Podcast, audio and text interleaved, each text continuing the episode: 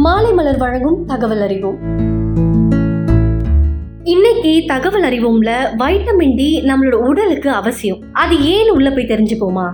எலும்புகளை ஆரோக்கியமா வச்சுக்கிறதுக்கும் நம்மளோட உடல் கால்சியம் சத்தை உறிஞ்சவும் வைட்டமின் டி ரொம்பவே முக்கியமானது. எலும்புகளோட ஆரோக்கியம் தசையோட செயல்பாட்டை ஒழுங்குபடுத்துறது அது மட்டும் இல்லாம மனநிலையை மேம்படுத்துறதுன்ற போன்ற பல உடல் செயல்பாடுகளுக்கு நமக்கு வைட்டமின் டி தேவைப்படுது. வைட்டமின் டி நம்மளால சூரிய ஒளி மூலியமாவே எடுத்துக்கலாம். அது ஒரு சில இடத்துல கிடைக்காம போனாலோ அப்படி இல்லைன்னா தவறான உணவு முறையாலோ இல்ல உடலுக்கு தேவையான வைட்டமின்கள் கிடைக்காம போனாலோ வைட்டமின் டி குறைபாடு ஏற்படும். பொதுவாவே குளிர்காலத்துல சூரிய ஒளி குறைவா தான் இருக்கும். அந்த சமயங்கள்ல எல்லாம் வைட்டமின் டி எப்படி எதன் மூலியமா நம்மளோட உடம்புல பெறலாம் அப்படின்னு போய் பார்ப்போமா? நம்மளோட சருமத்தின் மீது சூரிய ஒளி படும்போது அதுல இருக்கிற புற ஊதா கதிர்களை கொண்டுதான் வைட்டமின் டி உற்பத்தி செய்யப்படுது. உடல்ல வைட்டமின் டி குறைஞ்சா எலும்போட அடர்த்தி குறைஞ்சி எளிதில் எலும்பு முறிவு ஏற்படுற அபாயம் இருக்கு. வைட்டமின் டி குறைபாட்டால ஆன்டியோபோரோசிஸ் போன்ற எலும்பு சம்பந்தப்பட்ட நோய்கள் ஏற்படுறதுக்கும் நம்மளோட உடல்ல நோய் எதிர்ப்பு சக்தி பெரிதும் பாதிக்கப்படுது. இந்த மாதிரி பிரச்சனைகள்ல இருந்து நம்மளோட உடலை பாதுகாக்க எந்த மாதிரி உணவுகளை எடுத்துக்கலாம் அப்படின்னா சைவ உணவுல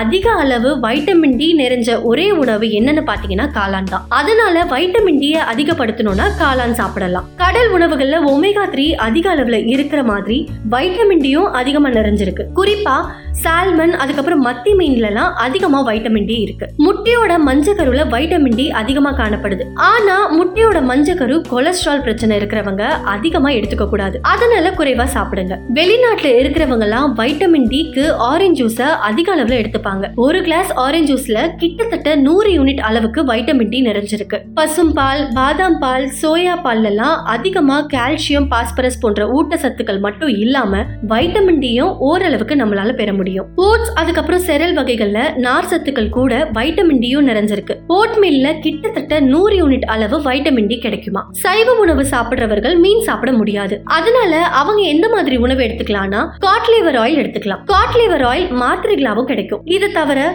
செறிவூட்டப்பட்ட தானியங்கள் பாதாம் போன்ற பருப்பு வகைகள் சீஸ் வகைகள்லயும் வைட்டமின் டி அதிகமா இருக்கு. மேலும் கீரைகள் வெண்டைக்காய் கேரட் ப்ரொக்கோலி தயிர்னு இந்த மாதிரி உணவுகளையும் நம்ம சாப்பிடலாம். சூரிய ஒளியே இல்லைனாலும் இந்த மாதிரி சத்தான உணவுகளை சாப்பிட்டு நம்மளோட உடல்ல வைட்டமின் டியை நம்மளால அதிகப்படுத்த முடியும். இது போன்ற மேலும் தகவல்களை அறிந்து கொள்ள மாலை மலர் பாட்காஸ்ட்டை தொடர்ந்து கேளுங்க.